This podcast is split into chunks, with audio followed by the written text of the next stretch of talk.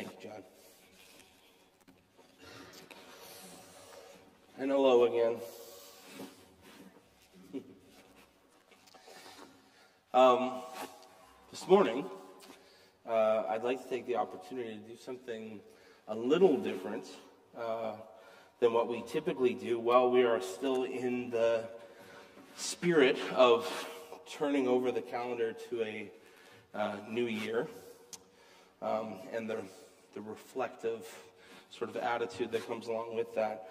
I want us to spend some time asking some searching questions as a church family.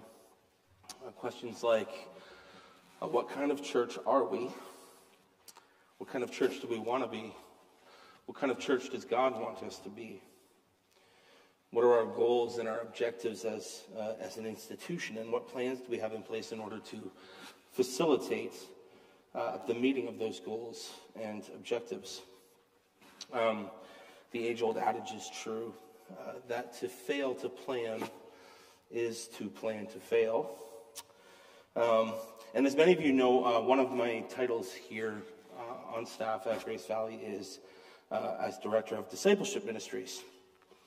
Um, and one of the tasks that uh, belongs to that role is to constantly assess how we as an institution are doing in facilitating and encouraging the ongoing growth and faithfulness in the daily lives of our members, and to think of ways to improve the discipleship infrastructure that we, as an institution, uh, invest our resources in here. Um, I then have the opportunity to, to make proposals to our leadership in our, in our session, then diligently discusses these things at length and makes decisions about what would be best for our congregation. Um, and so back in September, uh, the leadership agreed to roll out a new discipleship model here in Grace Valley Church. And the most notable first steps that we took um, were to not launch uh, a staff run, church led small group ministry this year, but instead to have the staff offer uh, regular teaching and training modules to those who are uh, interested and available, and, um, and to push to encourage and facilitate meaningful fellowship opportunities uh, for us as a church family as well. Um, and now I've been given the opportunity this morning, basically, to take some time to show you um, where our thinking on all of this has come from. Um, and so this won't be a typical expository sermon, but I do hope that it will still be um, illuminating and inspiring um, and encourage you to, to lean into and to take advantage of uh, some of the unique discipleship opportunities that are being offered here. Um, and so, to do this, uh, as, as you may have gathered, we are diving back into the beginning of the book of Acts. Um, here in the early chapters of Acts, we have Luke's account of Jesus' ascension and his commission of his apostles and the subsequent Pentecost event um, which effectively gave birth to the Christian church as we know it now. Um, and in our text today, Luke gives us a brief glimpse into what kind of community naturally formed in response to these events. Uh, this is a picture of a ideal church, of a, a spirit empowered church. Um, and so it can be, I think, a little intimidating. uh, to us, and that's not a bad thing. Um, and I think we should sort of sit with that and, and, and consider as we look, take a close look at this community, uh, what we can learn from it. All right, so let's uh, let's dive into the text uh, as John has just read it. Um, we start at verse 42 where it says, They devoted themselves to the apostles' teaching and to fellowship. So, first we start with who are they? Uh, the they in this passage, of course, refers to the whole church in Jerusalem at this time, um, which, uh, according to Luke's count, uh, depending on how he counted it, somewhere between 3,000 and, and 3,400 people or so. Um, but imagine, put yourself in the shoes of someone in Jerusalem at that time. Uh, imagine the mixture of emotions uh, between excitement and conviction, but also fear and uncertainty, right? Uh, this there was a radical shift. Everything has changed, right? I think if you were a young convert, uh, you couldn't just go home to your Orthodox Jewish parents and tell them that you now believe that the man from Galilee named Jesus is the covenant God of Israel and that you now worship him. Uh, this would have caused immense conflict for them. So everything has changed, right? They're asking questions like, what, what will my life look like tomorrow? And as the, the end of the day here on Pentecost uh, rolls around and the apostles begin to wrap up their preaching in all their different languages to all the different ethnic groups, and the crowd begins to break up. Um, you know, perhaps you've been alone, uh, but a group maybe who's been there, who was present when you were baptized, and notice that you're alone. They invite you to come into one of their homes for dinner. And they learn your story, learn a little bit about you, and they take you in and they give you everything you need to get you on your feet in your new life. Right? This was a radical new thing happening that demanded a radical response. Um, for many of us, I think if we think back to our own experience of coming to faith in Jesus, um, I don't know how often we do that, but when you do, you ask these things like, how did coming to faith in Jesus change your life? Right? How did it alter your priorities? How did it affect your family life and your friend group? What did it really cost you? Certainly, for some of us, the cost has been a lot higher um, and way more real than for others among us, because I think most of us, if we're honest, um, our lives didn't have to change that much when we came to know Jesus. But the picture that we have here of the early Christian church is that all of the believers' lives were radically changed by their new faith. It was highly disruptive. Um, but they were happy to pay the cost of following Jesus in whatever form it took.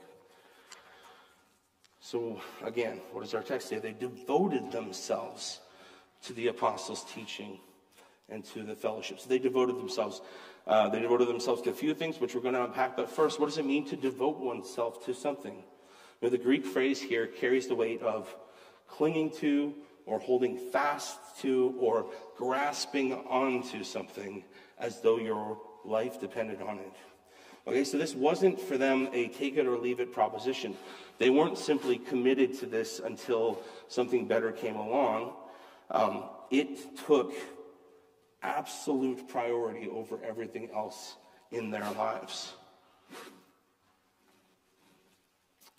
So, what did they devote themselves to? First, they devoted themselves to the apostles' teaching. What does this mean? Well, the apostles had been taught by Jesus for three years during his earthly ministry. Uh, he had spent those three years teaching them how to live, how to interpret, and to apply the Hebrew scriptures in light of his fulfillment of them. And the content of his teaching to his disciples then became the content of their teaching to all of the new disciples. And in time, over time, this became the content of the New Testament, which is the apostles' teaching for us today. Um, in his commentary on Acts, John Stott said that the, the spirit filled church is a learning church.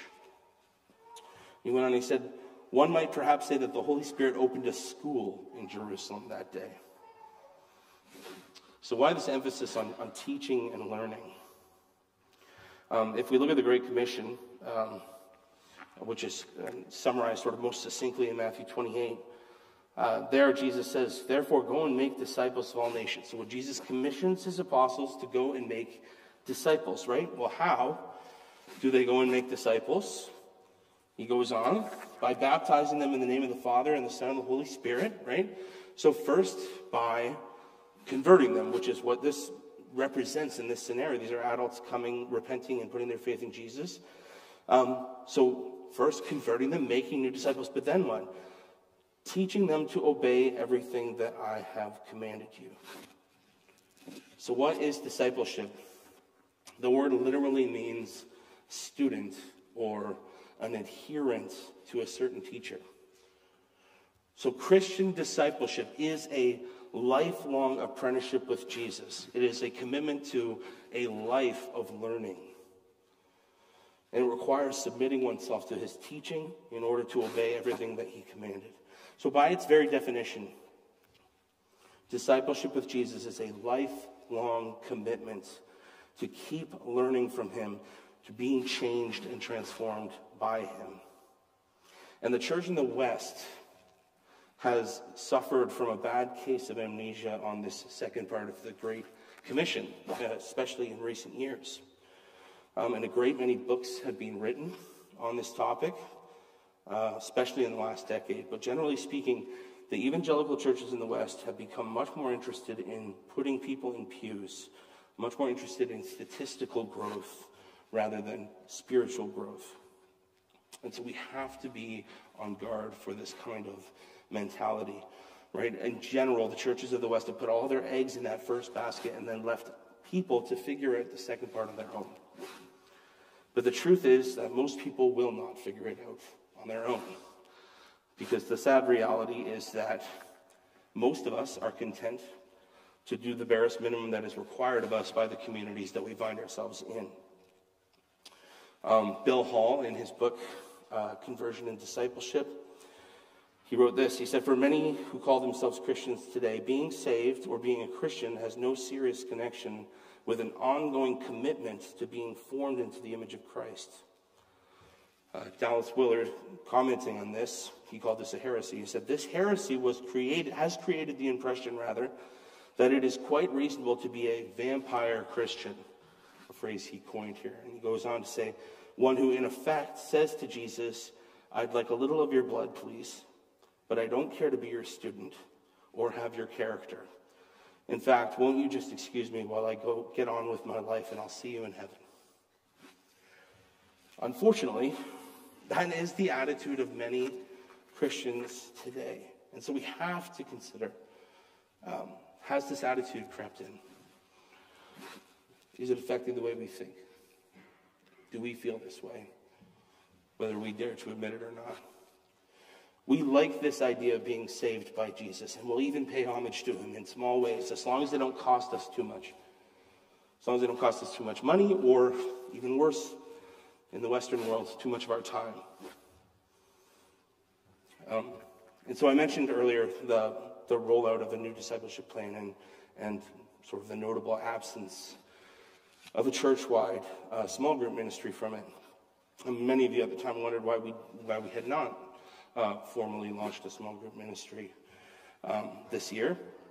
Um, and, I'm, I, and when I say this, I want to make sure that, like, I'm going to come back to this again, but I want to make sure that people know going into it that uh, I'm not saying that small groups of Christians meeting together, studying or praying for accountability are a bad thing. I'm talking about the idea of church led programmatic, top down, organized, and arranged small group ministries that serve as a proxy for any other serious discipleship plan. Okay? Those tend to not have produced the fruit that everyone had been hoping they would. And we've been trying this for quite some time. Um, so it would be wrong of us to continue to rely on a model uh, that has not been effective as a primary discipleship plan. Um, and uh, this is something I've been thinking about for quite some time. And um, I came across an article, this is an older article, uh, by a pastor named Brian Jones, um, provocatively titled, Why Churches Should Euthanize Small Groups. Um, now, I don't follow him all the way in his argument, but he does make some good points, and that's how I came across his article because I was asking the same questions that he was asking. Um, and he talks about how his church had uh, sort of reached a point where they had, had, kind of stagnated in their growth, and he felt like there was a lack of vitality, and he wasn't sure how to get it unstuck.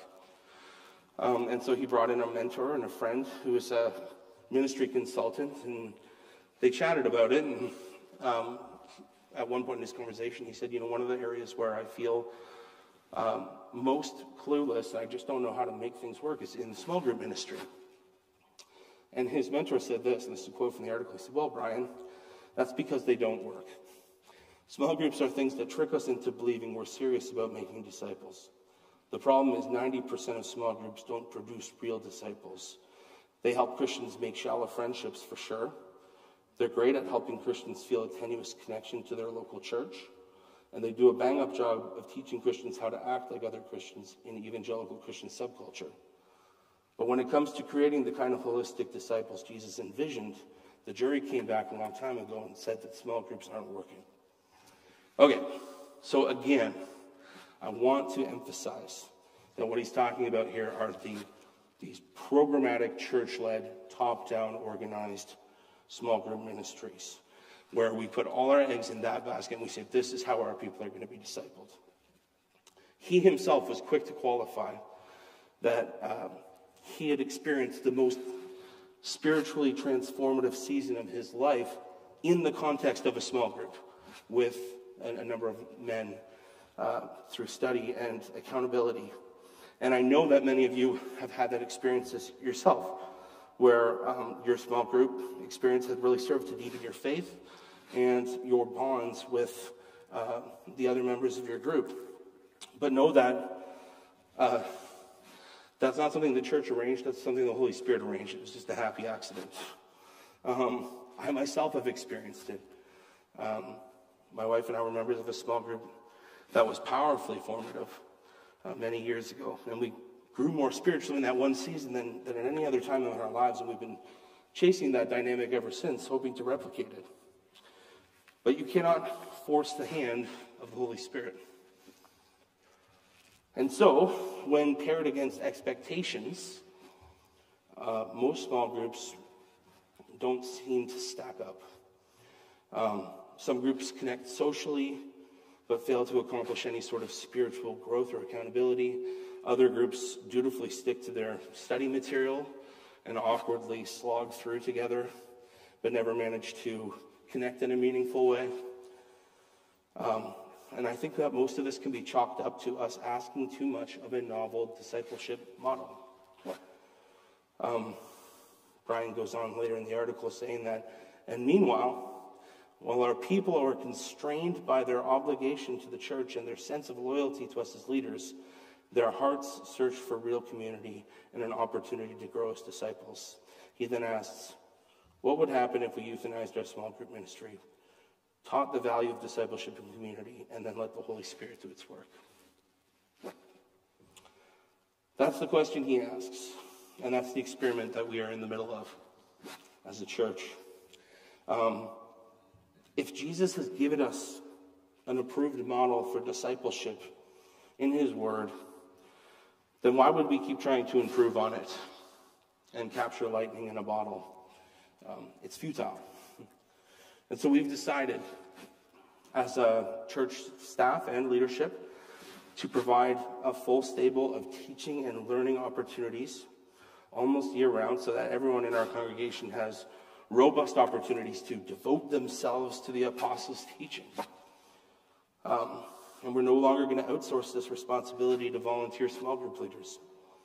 However, this does not mean that we don't want to see small groups of you organizing to spend time in prayer and study or fellowship or all of the above. On the contrary, we are hoping that this new direction will lead to more of that kind of thing happening organically as we grow together corporately. And by the way, just so you know, we're not, this is not revolutionary thinking. We're not blazing some trail all by ourselves out in the middle of nowhere. Um, I owe a lot of my own thinking on this to, to writers like J.T. English in his book, uh, Deep Discipleship, where he outlines uh, the approach that he implemented at the village churches in Texas. It's a very similar program and how it turned out for their community. Um, all right. So that is how we plan to devote ourselves to the apostles' teaching here. But that's not the only thing the early church devoted themselves to, was it? If we turn back to our text, verse 42, they devoted themselves to the apostles' teaching and to fellowship, to the breaking of bread and to prayer. These early Christians were utterly committed to one another. They found unity in Christ, their newfound unity in Christ, rather, now transcended all other relationship categories in their lives. Verse 44 says that all the believers were together. They wanted to be together. They shared the most meaningful and impactful experience of their lives, an experience that could not be appreciated by anyone who had not experienced it for themselves. Right? Christians are bonded together with other Christians in a way that non Christians and Christians simply cannot be. We share union with Christ. And as we are one with Him, so we are one with each other through Him. We share the indwelling of the Holy Spirit. The very power of the resurrection of Jesus has taken up residence in us, animating and empowering us for a life of shared obedience, arm in arm. This is why we've been putting so much emphasis on meaningful fellowship opportunities this year. This is why we're going to meet in the gym for potluck again next week. Um, and we hope that you will be there, and we hope that you will grab a seat beside someone new and get to know them a little bit. Because you have the most significant thing about you in common. You are bonded together in Christ. If there were ever a social situation um, in which you shouldn't be forced to talk about the weather, it's with your fellow Christians. Right? If you are a fellow professing believer, then I know for a fact that the most important thing about you is that you have been loved, you have been chosen, and you have been adopted into the same family that I have. What greater common ground could we ask for? And as evidence of the closeness of these bonds, Luke goes on, the second half of verse 44 and 45, where he says that they had everything in common. They sold property and possessions to give to anyone who had need. Now, these are scary verses. And I don't want to necessarily belabor this point. So let me just say this no, this does not mean that the gospel is opposed to personal wealth or land ownership. Uh, the text does not say that they sold all their property and possessions. They sold to give to those who had need, right? As they had need. After all, they're still meeting in each other's homes, so presumably they still own homes to meet in. Um, but rather, what Luke is depicting here is a radical new relationship to the material world brought about by a radical new spiritual reality. He's depicting a community where the desire to store up heavenly treasures has come to override the desire for material comfort and security. So, if there were a need, those who were able to meet it met it in full trust that God would provide for them if they ever found themselves similarly in a position of need. But again, the point is not that the church was a socialist institution. They were not under any compulsion to do this. They freely chose to do this as a response to their understanding of the gospel and the work of the Holy Spirit in them. And the story of Ananias and Sapphira in chapter 5 of Acts is evidence of this. Um, but rather, the point that Luke is making here is that these Christians, this church, they loved one another like family. Right? This is the sort of thing you, you see parents do, right? Where you might sell off an asset to help your child purchase their first car or pay for their college tuition or buy their first home. Um, here, they were doing it for people who may well have been strangers days or weeks before. These people were radically dedicated to one another's well being. And a community like this, a community this close, they don't plan on seeing each other only once a week for a couple hours on Sunday morning service. They were far closer than that. So, what does our text say? Our text says in verse 46 that every day they continued to meet together in the temple courts. They broke bread in their homes and ate together with glad and sincere hearts. Every day, every day they met together. Um, you may be asking, didn't these people work? Uh, then they have jobs. How on earth did they manage this? Um, and the truth is, yeah, of course they did. Um, they likely worked very hard, probably more so than we do today. They were living in the Roman Empire, and they not only had to support themselves, but they also had regular tributes to pay to Rome. So they had to produce, at times, up to 30% more goods than they actually needed for their own survival. Um, so they were busy people. It's not that they had all this extra time on their hands, um, but rather, it's obvious that worship and fellowship together became the highest priority in their lives. They found a way to make it work. Um, likely, the way it happened was they would go to temple together early in the morning before work for prayer and worship, and then they would meet in each other's homes after work for dinner and study together. Um, now, again, remember that this isn't the ideal church being pictured here. Um, and I'm every bit as uh, convicted and daunted by this as you are. Um, yeah, I guess what I'm saying is that this week, as I've been studying this passage and reading up on this topic, I, I'm afraid of what the Holy Spirit might be asking of us through this text. Um, and so maybe, maybe we commit to just beginning here. Um, this season, um, the leadership of this church uh, would like to encourage you to take a look at the calendar of opportunities for both fellowship and learning that are being made available to you and to stretch yourself a little. We believe that the Holy Spirit could take a little bit of obedience and do something massive with it.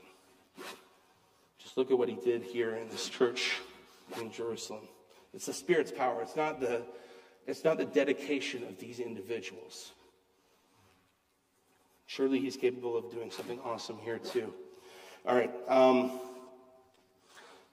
at this point, I want to take a few minutes just to clearly outline our what our current discipleship plan is, in case it has not been clear to you. These things are difficult to communicate uh, over the course of just emails or brief announcements. Um, and unfortunately, uh, I didn't get this information to Kate early enough to get a slide made, so that's my bad. But if I had, I would have it laid out on a slide for you. But basically, there's three categories of um, objective, coupled with basically three categories of um, plan to meet that objective. And so, one of GVC's long stated goals, um, mission goals from the very beginning, has been to help cultivate disciples of Jesus who are clear thinking, right? Deep feeling and humbly serving. That's the way that we've sort of formulated it. Um, and so our discipleship um, structure, our plan, our pathway, uh, for the time being, um, through which we hope to accomplish this, is broken up as teaching, fellowship, and service. Okay? And they correlate. So, teaching, you cannot love that which you do not know. Uh, so rather than being conformed to the patterns of this world, as Paul says in Romans 12, we aim to be transformed by the renewal of our minds as we encounter God in His Word and through the study of both proper and practical theology. So this isn't knowledge acquisition for the sake of it, right? Rather, the Spirit of God leads the people of God to submit themselves to the Word of God. And it's through this that we come to know Him. So that's the teaching element. The second is the fellowship. Um, we serve and were created to image a triune God, one who, by his very nature, exists in a perfect fellowship. How then could we expect to grow and be conformed more into his image apart from the communion of the saints? Um, and so, we aim to dedicate ourselves to knowing and loving one another as a vital part of our discipleship and spiritual formation. All right? So, clear thinking, the renewal of our minds. This moves down, so it starts in the head, moves down to the heart. The stirring of our affections as we come to know God, we come to love God more, we come to love our neighbor more. Deep feeling. And this, of course, leads to the last category service this growing love of God and neighbor that we are hoping to cultivate with the Holy Spirit empowering us all the way um, spills over in service, in the desire to meet the needs of another, um, to love, to forgive, to protect, to comfort in the ways that we have been loved, forgiven, protected, and comforted. Um, and so, a humble awareness of just how good God has been to us will result in the deep desire for others to taste and to see that same goodness for themselves. Humbly serving, this is the spillover, right? So, it's God's love flowing through holistic disciples, head, heart, hands. Um, and we believe that the one who devotes themselves to this process is the true disciple of Jesus Christ. Um, all right, so that's the framework. Okay, teaching, fellowship, service. That's our objectives. Um, okay, let's finish with some more Bible. Um, Luke tells us what the net result of this is when it's actually lived out in the church. We look at verse 47. Uh, well, I guess back up a little bit. So they're breaking bread in their homes. They're eating together with glad and sincere hearts. They're praising God and enjoying the favor of all the people. You see, the broader community couldn't argue that what was going on in that church community, however radical and however countercultural it may have been, was of benefit for all. Right? They were the aroma of Christ in the world, and the people could smell it, and they came asking questions. What's going on here? What is empowering you people to live this way? Um, and the Lord, it says, here's the last part of 47, it says, and the Lord added to their number daily those who were being saved. So by focusing rather on first things first, by, by, by going back to basics, right? By, by devoting themselves to the apostles' teaching and to fellowship, what happened? The church grew, both spiritually um, and in size.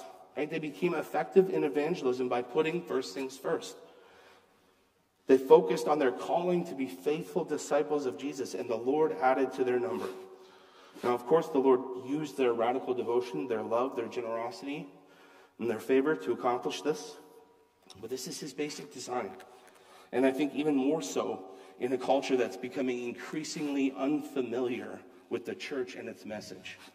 Right? Our current culture is in many ways very similar to uh, the culture that the Christian church was born into, right? Their message was countercultural, it was unpopular, but the results were undeniable.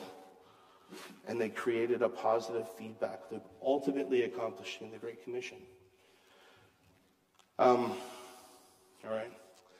Let me leave you with a quote from John Stott that I hope will encourage you as you consider this. Um, John Stott wrote this. He said, The Holy Spirit came on the day of Pentecost and has never left his church. Our responsibility is to humble ourselves before his sovereign authority, to determine not to quench him, but to allow him his freedom. For then our churches will again manifest those marks of the Spirit's presence. So, John Stott believes that this ideal church is not just a fairy tale. It's not just something that will happen again in heaven, but the very real expressions of this can happen in the church today, can happen here. Um, so let's dedicate ourselves to that this season and see what the Holy Spirit would do. Um, let's pray.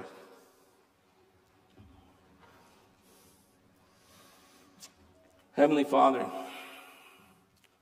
we thank you for your wisdom and for the fact that you reveal your will to us in your word. Lord, humble us to submit ourselves to your will in simple obedience and allow the Holy Spirit to work in us in whatever way he will. Lord, ultimately, our plans mean nothing without your blessing, and so we ask that you would work powerfully among us.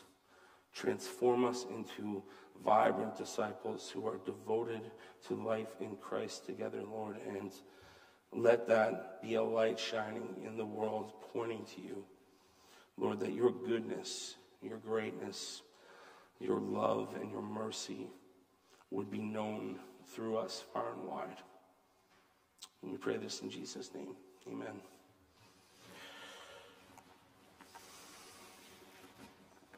All right. Um, we're not doing communion today, so there's no excuse for not doing a Q&A. Um, so if any of you have questions, you're free to ask them now. You can raise your hand. Oh, wait, sorry, server breakout. Thank you, Lori. The grade five and sixes. Uh, if you could follow Lori to sermon breakout, have fun.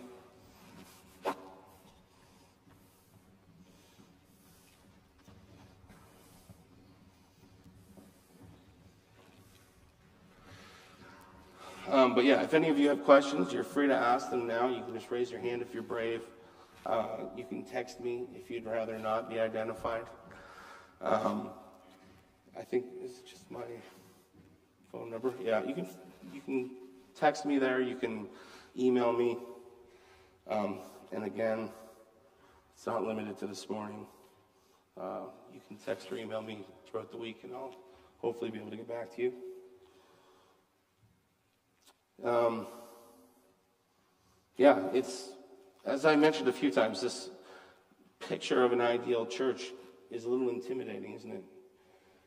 Um, I think a lot of us, I know certainly it's been my experience that, um, you know, I've read that passage many times and I've thought, well, that was the Pentecost, right? That was kind of special.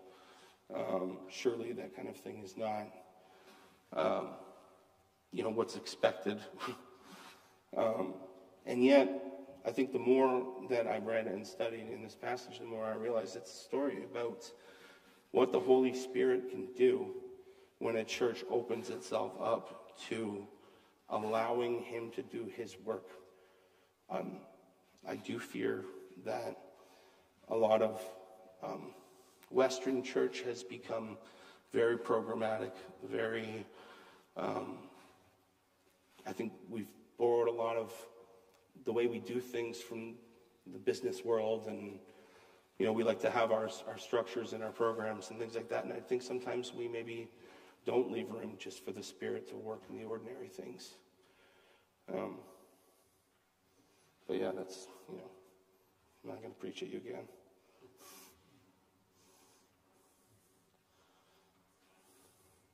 All right i got one question here the question is how can we better examine what holds us from learning classes here in, uh, in this preparing for the time to let the Holy Spirit move us? Um, and I'm assuming the question is asking is like, how do we better examine what our hesitation is um, to participating in these kinds of things? I mean, that's the Spirit's work. We have to pray.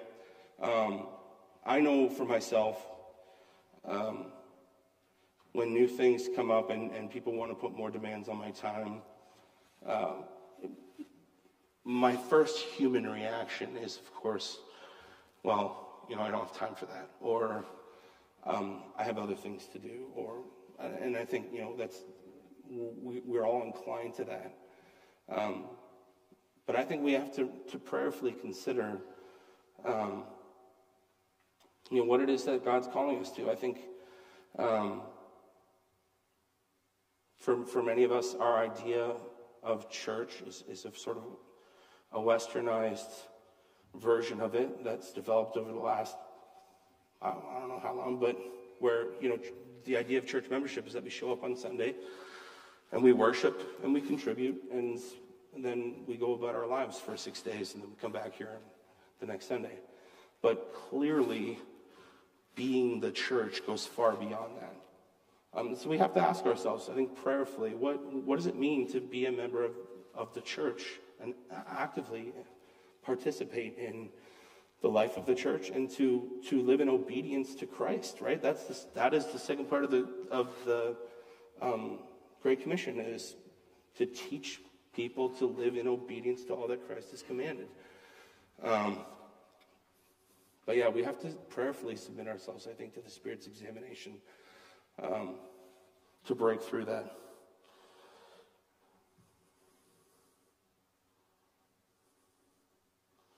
Sorry, there's some other things coming through here.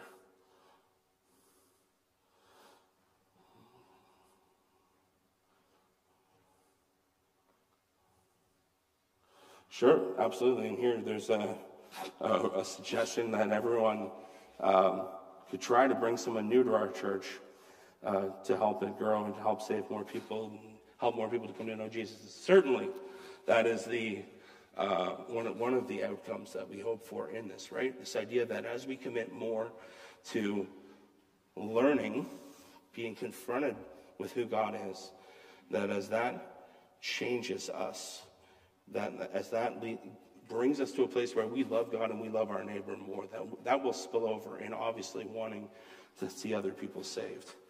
Um, so it will result in an evangelistic zeal for sure.